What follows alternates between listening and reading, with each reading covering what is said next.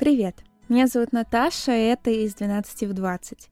Подкаст исследования о том, как пережить подростковый возраст и выйти из него счастливым человеком. Ну или хотя бы как можно менее несчастным. Я хочу немного рассказать о том, почему я решила делать этот подкаст и почему именно это для меня важно. Мой переходный возраст состоял в основном из жутких проблем с самооценкой, попыток заслужить признание у сверстников и тяжелейших внутренних конфликтов. С некоторыми из них я не справилась до сих пор.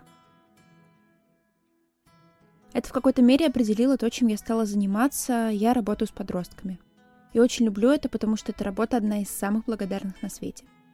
Но, к моему сожалению, я замечаю, что ничего не изменилось, а где-то даже стало и хуже.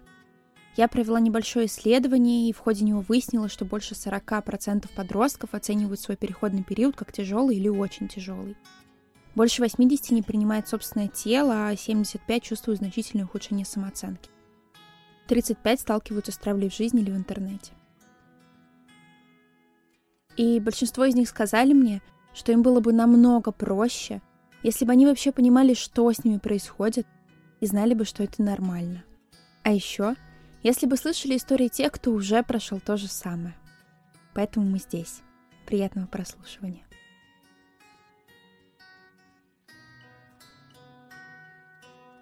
То есть я как будто а, с 12 по, сейчас я тебе скажу, по 24 где-то года, 23, как будто 11 лет жизни выпали, и это была кто-то, кто это был кто-то другой. Кто-то другой проходил этот путь. Гораздо это легче сделать, когда есть поддержка. Когда нет поддержки, и ты чувствуешь, что ты один во всем мире, это просто врагу не пожелаешь такое.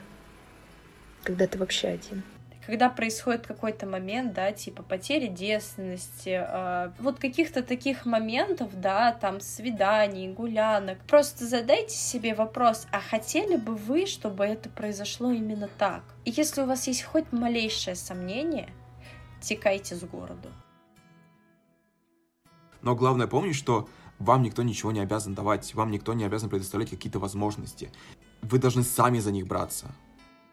Бывают случаи, когда наверняка есть вариант только бежать. Ну, тогда готовьтесь. Готовьте себя к взрослой жизни. Попробуйте себе и цель получше выбрать, чем просто интересно. Э, у меня есть хороший вариант. Интересно и достойно.